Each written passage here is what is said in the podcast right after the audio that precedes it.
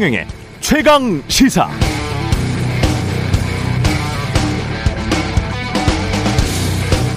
네, 현재 영국 파이낸셜 타임즈 최신 자료에 따르면 거주 인구 100명당 백신 접종 횟수가 가장 많은 선진국은 이스라엘입니다. 100명당 71회의 접종이 이루어졌습니다. 가장 먼저 백신 접종을 시작한 영국의 숫자는 23, 미국은 16, 한국은 공식 통계 0입니다. 0, 제로. 그런데 이렇게 백신 접종 횟수에서 가장 앞서가는 이스라엘의 신규 확진자 숫자 많이 중계, 많이 중계 여전히 하루 보통 4, 5천 명 안팎 사망자 숫자는 하루 3, 40명 수준입니다. 이스라엘 인구가 920만 명인데요. 한국 인구는 5,200만 명이죠. 한국의 신규 확진자 숫자가 요즘 500만 명, 사망자 숫자는 10명 안팎이라는 것을 감안하면 역으로 또 놀라운 대비가 되죠. 이스라엘이 아직도 훨씬 더 많이 아프고 더 많이 죽고 있습니다. 그래서 관련 숫자들을 보면서 저는 세 가지 사실을 유추해냈는데요. 첫 번째, 현재까지 한국은 방역에는 성공했지만 백신 접종에는 실패했다. 이건 자명하고요. 그러나 백신 빨리 받는다고 방역 성공 못하면 사람이 덜 죽는 것은 아니더라. 그럼에도 백신 빨리 맞은 이스라엘, 영국, 미국의 확진자, 사망자 숫자가 백신 접종 한 달쯤 지나서 보니까 급격히 꺾이더라는 겁니다. 우리나라 백신 접종 많이 늦었습니다. 그러나 이제라도 신속하고 체계적으로 진행된다면 한국이 다른 백신 선진국들에 비해 훨씬 덜 죽고 덜 고통받을 수 있다는 희망 여전히 남아 있습니다. 네, 안녕하십니까. 2월 17일 세상에 이익이 되는 방송 최경령의 최강 시사 출발합니다.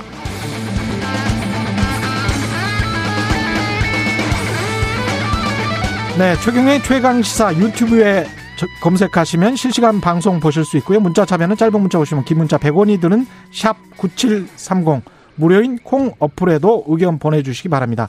문자 참여하시면 추첨해서 모바일 커피 쿠폰 보내드립니다.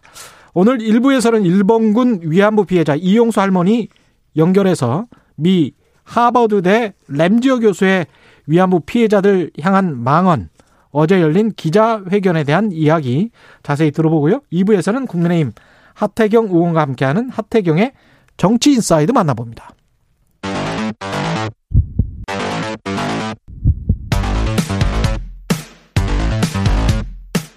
오늘 아침 가장 뜨거운 뉴스 뉴스 unboxing 자 오늘 아침 가장 뜨거운 뉴스 뉴스 unboxing 시작합니다. 민동기 기자 김민아 시사평론가 나와 있습니다. 안녕하십니까? 안녕하십니까? 예. 백신 이야기 오프닝이었는데 백신 이야기 해야죠. 예. 네, 그 백신 얘기. 네. 정부가 화이자 백신 50만 명분을요. 예. 늦어도 4월부터 접종을 하기로 했습니다. 음. 접종 시기가 확정된 백신은 아스트라제네카하고요. 이제 예. 화이자 이렇게 두 개가 되는데요. 예. 어, 화이자는 그러니까 4월부터 하겠다. 그렇습니다. 예. 정부가 1분기에 이제 공급받는 코로나19 백신은 약 한 150만 명분에 이르는 것으로 지금 음, 추정이 되고 있고요. 26일부터 뭐 접종 시작하겠다는 거는 그건 아스트라제네카. 아스트라제네카. 그렇습니다. 예. 그러니까 그걸 코- 이제 65세 이상은 일단 판단 유보하고 마치지 않겠다. 그렇죠. 예. 그런 이야기죠. 예. 그래서 이제 어, 일단 뭐 그 화이자 백신 50만 명분을 4월부터 접종을 하기로 했습니다만 어, 1분기 접종 인원은 크게 변동이 없을 것으로 보입니다. 왜냐하면 정부가 일단 아스트라제네카 백신의 고령자 대상 효과가 충분한지 확인을 해서 접종을 한다는 거 아니겠습니까? 음. 이 방침은 그대로 유지를 하기로 했기 때문인데요. 예.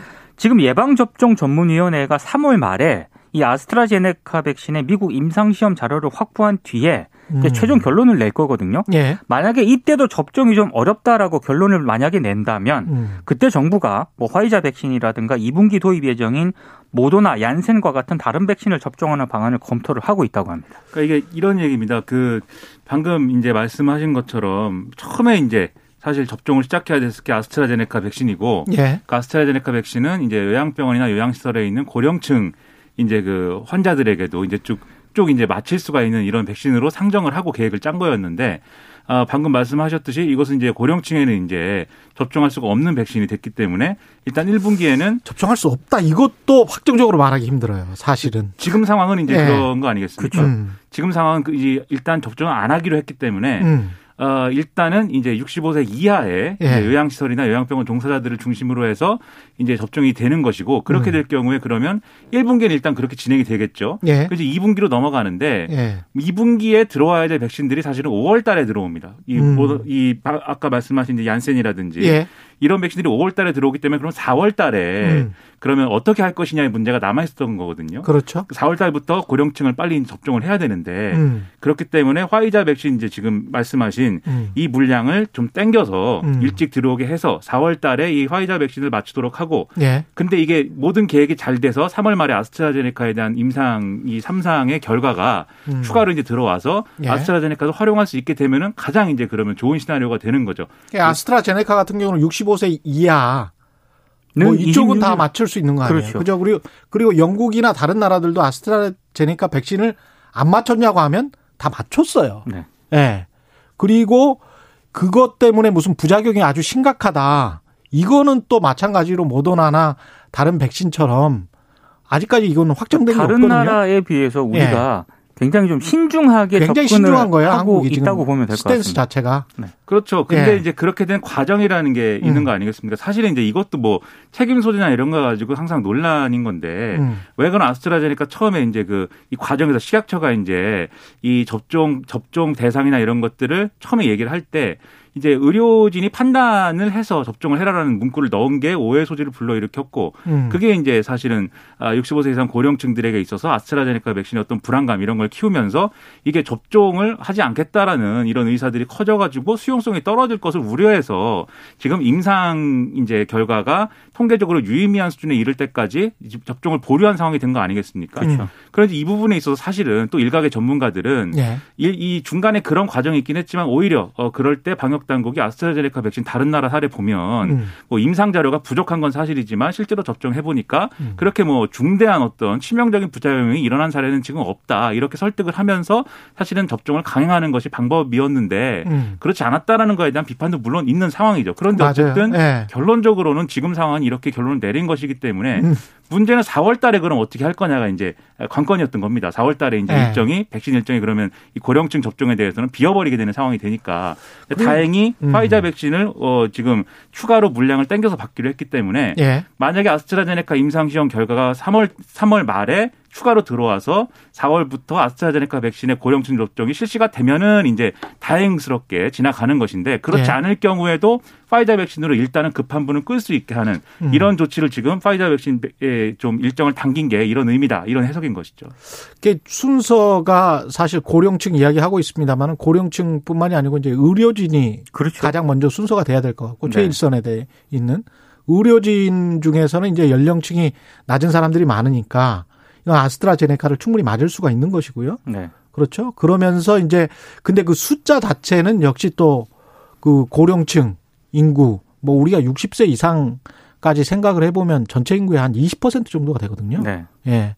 그래서 그 숫자를 지금 제대로 될, 될 수 있을까? 그거는 참 걱정이 되긴 하네요. 빨리빨리 해야 되는데. 가장 걱정스러운 게 고령층도 그렇지만 이제 음, 요양병원이나 시설에 있는 고령층의 그렇습니다. 경우에 예. 지금 이제 그 분들이 사실은 1분기에 맞았어야 되는 분들인데 중증 환자가 많거든요. 그렇죠. 그렇습니다. 네. 이분들의 이제 백신 접종 일정이 음. 지금 이제 아까 말씀드린 대로 3월 말에 아스트라제네카 임상 결과가 나오지 않으면 음. 예- 예상대로 나오지 않으면 5월 달까지 밀려버린단 말이죠. 그러면 사실은 더 위험성이 커질 수가 음. 있기 때문에 사실 이게 걱정스러운 상황인 거고 그래서 화이자 백신을 당긴 것 자체는 이제 다행스러운 일인데 음. 이 접종 일정을 이제 추가로 들여온 것은 네. 다행스러운 일인데 그걸로 끝나는 게 아니고 사실 이 지금 말씀드린 이제 중증 환자가 있는 곳에 대한 방역 관리나 음. 그다음에 여기에 추가로 이제 종사자들에 대한 어떤 관리나 이런 것들을 이제 충분히 좀 방역 관리를 강화하는 게 음. 얼마나 또잘될 것이냐 이게 관건인 것이죠. 왜냐하면 지금까지 요양병원이나 요양시설의 어떤 집단 감염 사례나 이런 걸 살펴보면은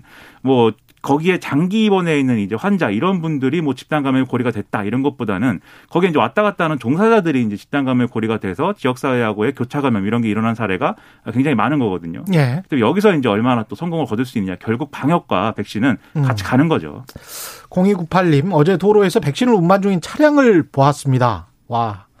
국내 백신 접종이 눈앞에 다가왔음이 느껴지더군요. 제발 방역에 최선을 다하면서 조금만 기다립시다. 이런 말씀 하셨습니다. 아, 청와대 민정수석, 신현수 민정수석이 사의를 표명했다. 이런 보도들이 나오고 있네요. 오늘 저 언론들이 좀 많이 주목해서 보도를 했는데요. 예.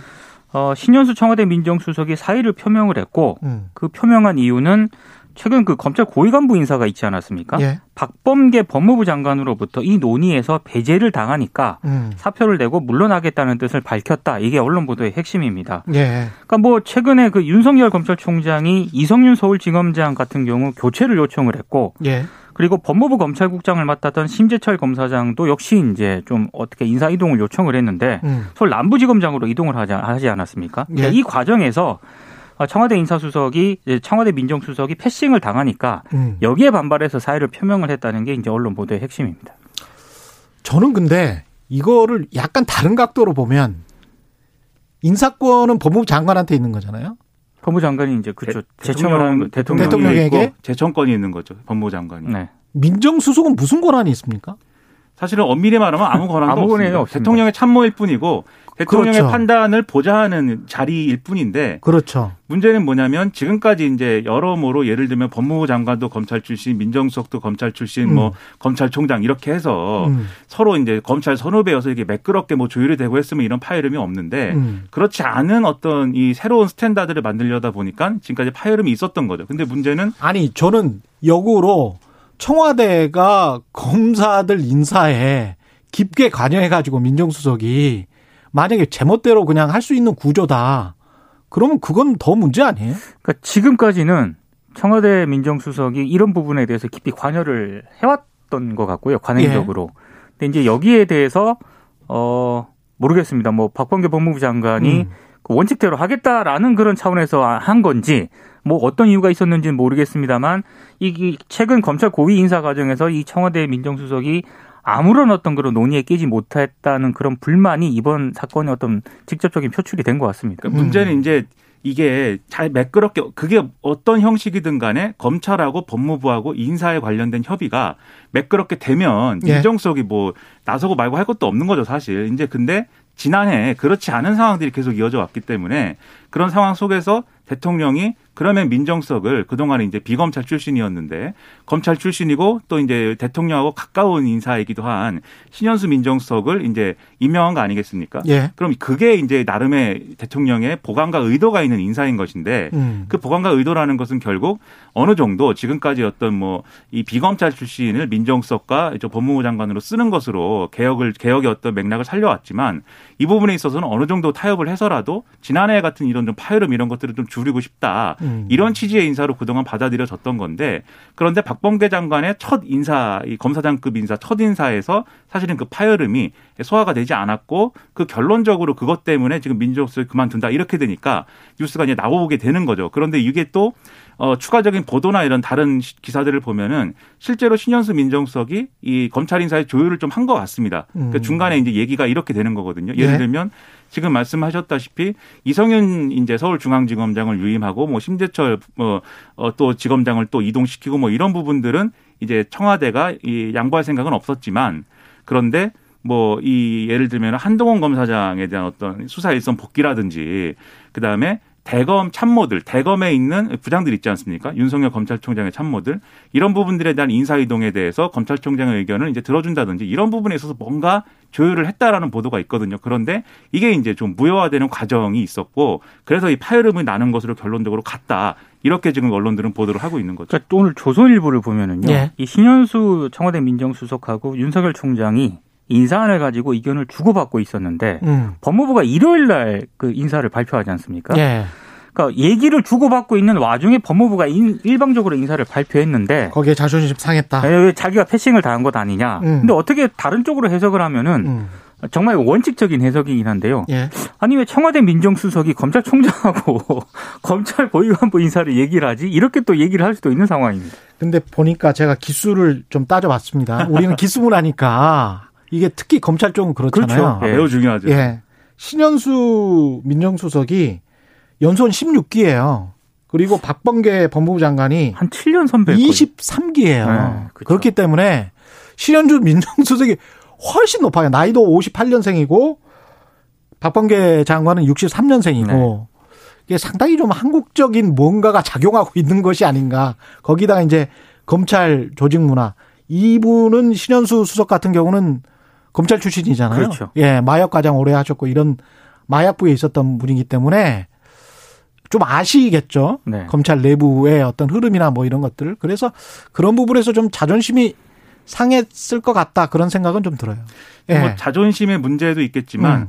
아까 말씀드렸듯이 애초 이제 신현수 민정수석에게 맡기는 역할이라는 게 있는 건데 문재인 대통령이 신현수 신현수 민정수석을 쓰면서 예. 그런데 박범계 장관의 이번 인사에서 그 역할이 어 사실상 어 없는 게 됐기 때문에 음. 아마도 그러면 이제 내 역할이 없는가 보다 생각하고 사의를 표명했을 가능성도 있는 거여서 예. 이 부분은 이게 꼭 민정수석이 하는 일이 검찰총장과의 인사 뭐 이거 많이 아니지 않습니까? 다른 음. 중요한 일들이 많이 그렇죠. 있는데 예. 그런 중요한 일들에서 어떤 역할을 할 것인가에 대해서 청와대 내부에서 이제 조율이 필요한 것 같은데 예. 지금 이광철 민정비서관이 사의 표명한 사의 표명을 했다 음. 이 뉴스 같이 나오지 않습니까? 음. 이게 이제 이광철 민정비서관이 말씀하신 대로 이제 거스르고 예. 이제 신현수 민정수석을 패싱하고 이제 뭐 인사 논의를 했다 이 문제에서 같이 나오는 그렇죠. 건데 그렇죠. 근데 여기서 같이 또 제기가 되는 게 음. 지금 검찰이 이제 울산시장 그 선거 개입 사건 뭐 이런 것들을 수사하는데 음. 거기서도 이제 관련자들 이름이 나오고 해서 같이 이것들이 맞물려 있다 이런 보도도 나오고 또 원전 수사에 대해서 이 백운규 전 장관에 대해서 구속영장을 청구한 게 이 그림을 또 어그러뜨리는 요인 중에 하나였다 뭐 이런 보도도 나오고 해서 음. 상당히 얘기가 복잡해지고 있는 게 사실입니다. 예. 사의 표명한 게 또 반려될지 어떻게 될지 한번 지켜봐야 될 것 같고요. 공수처 인사위원회 구성이 지연되고 있습니다. 이거 짧게 이야기하죠. 그러니까 국민의힘이 어제가 기한인 그 공수처 인사위원 추천을 거부를 했습니다. 예. 그래서 이 공수처 1호 수사 착수 시점도 굉장히 불투명해진 그런 상황인데요. 음. 일단 국민의힘 쪽에서는 그 지난해 9월 공수처장 후보 추천이 구성 과정에서 여야가 합의를 한 게 있는데 이게 여당이 이제 청와대 특별감찰관을 지명하는 거하고요. 예. 북한 인권재단 이사 인선에 먼저 협조를 해야 된다. 이거를 합의를 했는데 이거를 먼저 해줘야 공수처 인사위원 추천 후보에 나설 수 있다. 이런 입장입니다. 김연아 평론가는 네, 이건 뭐 예상됐던 뭐 이런 시나리오인데 왜냐하면 지난번에도 이 공수처장에 대해서 이제 이 청문회를 할때 예. 거기 그 자리에서 장재원 의원이 얘기를 했습니다. 만약에 이 인사위원 구성에 대해서 협조를 하지 않으면 또 음. 강행할 것이냐. 그 지난번에 이제 그 공수처장 후보 추천일을 아, 일곱 명을 채워서 해야 되는데 이제 법을 바꿔서 다섯 명만 와도 되는 것으로 이제 법을 바꿔서 강행한 것처럼 이 인사위도 그렇게 할 것이냐에 대해서 이제 물어봤거든요. 그걸 물어본 거는 또 이런 시나리오로 충분히 갈 수 있다라는 거를 전제하고 이제 물어본 거 아니겠습니까? 그래서 이렇게 된 건데 다만 이제 조금 의문인 것은 어 이 계속 이제 사실은 국민의힘이든지 지금까지 이제 야당들이 계속 이제 주장해 온 게 사실은 이 어, 똑같은 내용이잖아요. 특별감찰관을 지명을 하고 뭐 이런 네. 내용들을 계속 주장을 해왔는데 음. 여기에 대해서 이제 청와대나 이제 뭐 여당이 사실은 그동안 좀 해보려고 시도도 하고 그게 잘 안 되기도 한 과정이 있긴 했지만 음. 결국은 이거에 대해서 또 뭔가 아 좀 진전된 안을 또 내놓으면 사실은 또 풀릴 수 있는 하나의 또 어, 요건을 만들 수 있는 건데 그런 것들을 적극적으로 하지 않는 거에 대한 또 평가라든가 이런 것도 사실 필요한 것 같습니다. 야당은 계속 보이콧을 해 왔었던 거 아니에요? 하겠다라고 하는 거고요. 음. 어, 김진욱 공수처장이 어제 기자들에게 이런 얘기를 하더라고요. 한 열흘 정도 더 기다려 보겠다.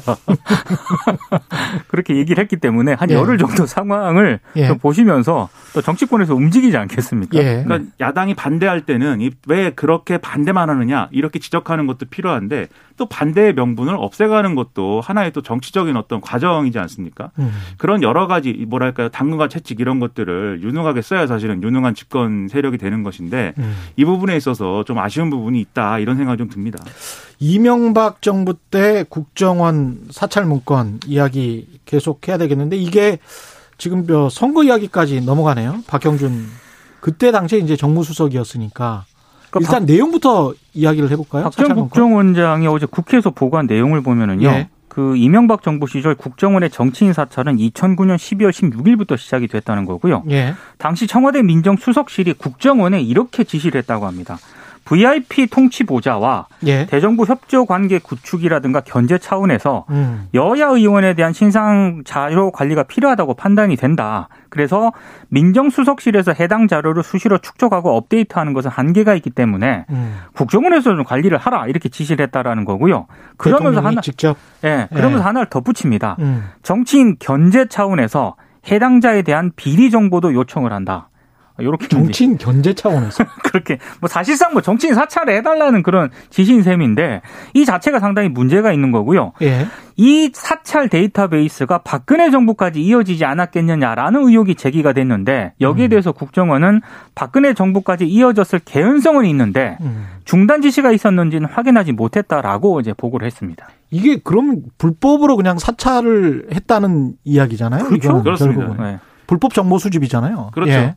그 이명박 정권 때는 워낙 이제 사찰 이런 얘기가 그때도 이제 얘기가 물론 국정원이 직접 했다라고 하는 음. 그런 것들은 이후에 밝혀진 거지만 예. 그때 사실은 국무총리실 산하에 있는 공직윤리지원관실이라든가 이런 데서 너무 전방위적으로 사찰을 해서 심지어 뭐 야당 인사라든지 무슨 뭐 어, 이런 사람들만 한 게 아니라 자기들끼리도 막 사찰을 해서 그 당시에 뭐 어, 남경필 의원이라든지 이런 사람들이 뭐 눈물을 막 흘리고 이런 일도 있지 않았습니까? 음. 그래서 그런 연장선에서 생각을 해보면 아마 당시의 국정원도 충분히 이제 이렇게 아, 이 여야를 가리지 않고 성향을 가리지 않고 사찰을 했을 어떤 개연성은 이제 충분히 있는 거죠. 다만 이제 이거를 가지고 시점을 이제 야당은 음. 이제 시점의 문제를 제기를 하는데 왜 선거 때 그렇죠. 그렇죠. 예. 왜 선거를 앞두고 이것을 또 어, 언론을 통해서 이런 음. 얘기를 흘려가지고 지금 이게 선거에 영향을 미치려고 하는 거 아니냐 이런 이제 의문을 제기를 하고 있습니다. 이게 음.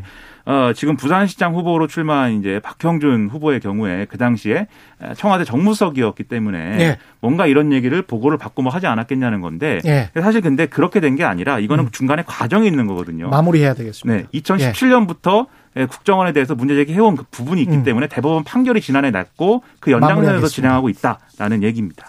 네, 국회 정보위 간사죠. 하태경 국민의힘 의원과 저희 2부에 인터뷰 예정돼 있습니다. 뉴스 unboxing 민동기 기자 김민아 평론가였습니다. KBS 1라디오 최경영의 최강 시사 듣고 계신 지금 시각 7시 42분입니다.